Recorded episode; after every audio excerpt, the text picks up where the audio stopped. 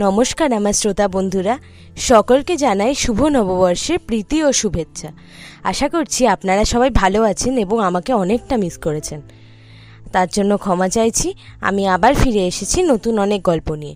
এখন থেকে আমরা স্পটিফাইতেও অ্যাভেলেবেল থাকব। আপনি চাইলেই স্পটিফাইতে খুঁজে নিতে পারবেন আমাদেরকে।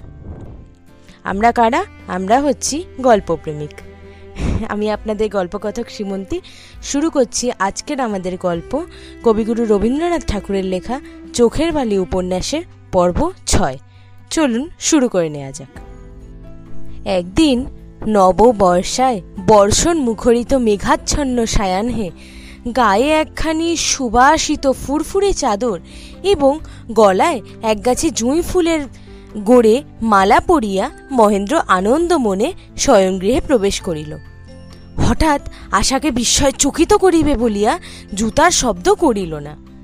ঘরে উঁকি দিয়া দেখিল, পূর্ব দিকের খোলা জানালা দিয়া বাতাস বৃষ্টির ছাট লইয়া ঘরের মধ্যে প্রবেশ করিতেছে। বাতাসে দ্বীপ নিবিয়া গিয়েছে এবং আশা নিচের বিছানার উপরে পড়িয়া অবাক্ত কণ্ঠে কাঁদিছে মহেন্দ্র দ্রুত পদে কাছে আসিয়া জিজ্ঞাসা করিল, কি হইয়াছে? বালিকা দ্বিগুণ আবেগে কাঁদিয়া উঠিল। অনেকক্ষণ পরে মহেন্দ্র ক্রমশ উত্তর পাইল যে, মাসিমা আর সহ্য করিতে না পারিয়া তাহার পিস্তুত ভাইয়ের বাসায় চলিয়া গিয়াছেন। মহেন্দ্র রাগিয়া মনে করিল, গেলেন যদি, এমন বাদলার সন্ধ্যাটা মাটি করিয়া কেন গেলেন? শেষকালে সমস্ত রাগ মাতার উপর পড়িল। তিনিই তো সকল অশান্তির মূল। মহেন্দ্র কহিল, কাকে যেখানে গেছেন, আমরাও সেইখানেই যাইব। দেখি, মা কাহাকে লইয়া ঝগড়া করেন? বলিয়া অনাবশ্যক শোরগোল করিয়া জিনিসপত্র, বাঁধা, বাঁধি, মুটে, ডাকা, ডাকি শুরু করিয়া দিল। রাজলক্ষ্মী সমস্ত ব্যাপার বুঝিলেন। ধীরে ধীরে মহেন্দ্রের কাছে আসিয়া শান্ত স্বরে জিজ্ঞাসা করিলেন কোথায় যাইতেছিস? মহেন্দ্র প্রথমে কোনো উত্তর করিল না। দুই তিনবার প্রশ্নের পর উত্তর করিল, কাকির কাছে যাইব। রাজলক্ষ্মী কহিলেন, তোদের কোথাও যাইতে হইবে না, আমিই তোর কাকিকে আনিয়া দিতেছি। বলিয়া তৎক্ষণাৎ পালকি চড়িয়া অন্নপূর্ণার বাসায় গেলেন। গলায় কাপড় দিয়া জোর হাত করিয়া কহিলেন, প্রসন্ন হও মেজবউ, মাপ করো। অন্নপূর্ণা শতব্যস্ত হইয়া রাজলক্ষ্মীর পায়ের ধুলা লইয়া কাতর স্বরে কহিলেন, দিদি, কেন আমাকে অপরাধী করিতেছ? তুমি যেমন আজ্ঞা করিবে, তেমনই করিব। রাজলক্ষ্মী কহিলেন, তুমি চলিয়া আসিতেছ বলিয়া আমার ছেলে বউ ঘর ছাড়িয়া আসিতেছে। বলিতে বলিতে অভিমানে, ক্রোধে, ধিক্কারে তিনি কাঁদিয়া ফেলিলেন। দুই যা বাড়ি ফিরিয়া আসিলেন, তখনও বৃষ্টি পড়িতেছে। অন্নপূর্ণা মহেন্দ্রের ঘরে গেলেন যখন, তখন আশার রোদন শান্ত হইয়াছে এবং মহেন্দ্র নানা কথার ছলে তাহাকে হাসাইবার চেষ্টা করিতেছে। লক্ষণ দেখিয়া বোধ হয় বাদলার সন্ধ্যাটা সম্পূর্ণ ব্যর্থ নাও যাইতে পারে। অন্নপূর্ণা কহিলেন, চুনি, তুই আমাকে ঘরেও থাকতে দিবি না, অন্য কোথাও গেলেও সঙ্গে দিবি না? আমার কি কোথাও শান্তি নাই? আশা অকস্মাৎ বৃদ্ধ মৃগীর মতো চকিত হইয়া উঠিল। মহেন্দ্র একান্ত বিরক্ত হইয়া বইল কেন কাকি? চুনি তোমার কি করিয়াছে? অন্নপূর্ণা কহিলেন, বউ মানুষের এত বেহায়াপনা দেখিতে পারি না বলিয়াই চলিয়া গিয়াছিলাম। আবার শাশুড়িকে কাঁদাইয়া কেন আমাকে ধরিয়া আনিল পোড়ার মুখী? জীবনের কবিত্ব অধ্যায়, মা খুড়ি, যে এমন বিঘ্ন, তাহা মহেন্দ্র জানিত না। পর দিন রাজলক্ষ্মী বিহারীকে ডাকাইয়া কহিলেন, বাছা, তুমি একবার মহিনকে বলো। অনেক দিন দেশে যাই নাই, আমি বারাসাতে যেতে চাই। বিহারী কহিল, অনেক দিনই যখন যান নাই, তখন আর নাই গেলেন। আচ্ছা আমি মহিন্দাকে বলিয়া দেখি, কিন্তু সে যে কিছুতেই রাজি হইবে না, তা বোধ হয়। মহেন্দ্র কহিল, তা জন্মস্থান দেখিতে ইচ্ছা হয় বটে। কিন্তু বেশি দিন মাস সেখানে না থাকাই ভালো। বর্ষার সময় জায়গাটা ভালো না।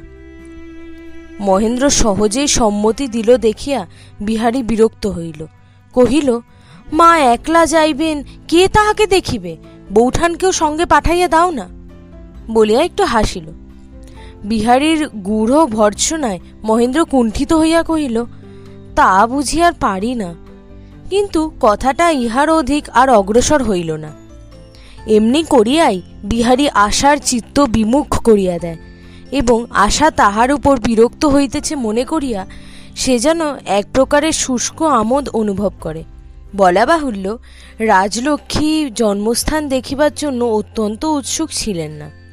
গ্রীষ্মে নদী যখন কমিয়া আসে, তখন মাঝি যেমন পদে পদে লগি ফেলিয়া দেখে, কোথায় কত জল রাজলক্ষ্মীও তেমনি ভাবান্তরের সময় মাতা পুত্রের সম্পর্কের মধ্যে লগি ফেলিয়া দেখিতেছিলেন।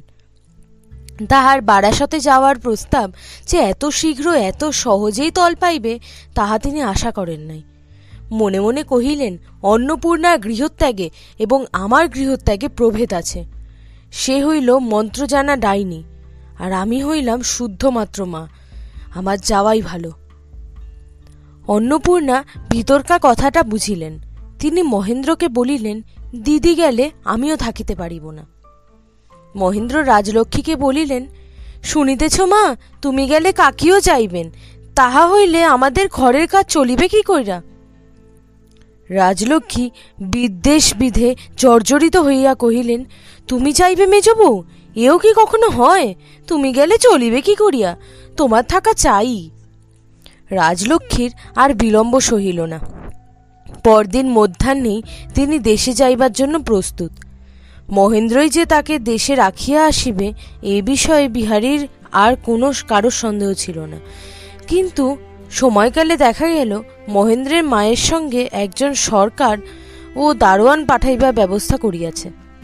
বিহারী কহিল মহিন্দা তুমি যে এখনও তৈরি হও নাই? মহেন্দ্র লজ্জিত হইয়া কহিল আমার আবার কলেজের বিহারী কহিল আচ্ছা তুমি থাকো, আমি মাকে পৌঁছাইয়া দিয়া আসিব। মহেন্দ্র মনে মনে রাগিল। বিরলে আশাকে কহিল, বাস্তবিক, বিহারী বাড়াবাড়ি আরম্ভ করেছে। ও দেখাইতে চায় যেন ও আমার চোখে মার কথা বেশি ভাবে। অন্নপূর্ণাকে থাকিতে হইল। কিন্তু তিনি লজ্জায়, ক্ষোভে ও বিরক্তিতে সংকুচিত হইয়া রহিলেন। খুড়ির এইরূপ দুরভাব দেখিয়া মহেন্দ্র রাগ করিল এবং আশাও অভিমান করিয়া রইল। এতক্ষণ আপনারা শুনলেন কবিগুরু রবীন্দ্রনাথ ঠাকুরের লেখা চোখের বালি উপন্যাসের পর্ব ছয়। আশা করছি আপনাদের এটি খুব ভালো লেগেছে। আপনারা আমাদের গল্প আরও ভালো করে যদি শুনতে চান, যেমন ইউটিউবের ক্ষেত্রে একটি সমস্যা হলো এখানে কেবলমাত্র ভিডিওই চলে। তাহলে আমাদের যদি ভালো করে শুনতে হয়, আমাদের মূল সুবিধা হবে পডকাস্ট শুনলে।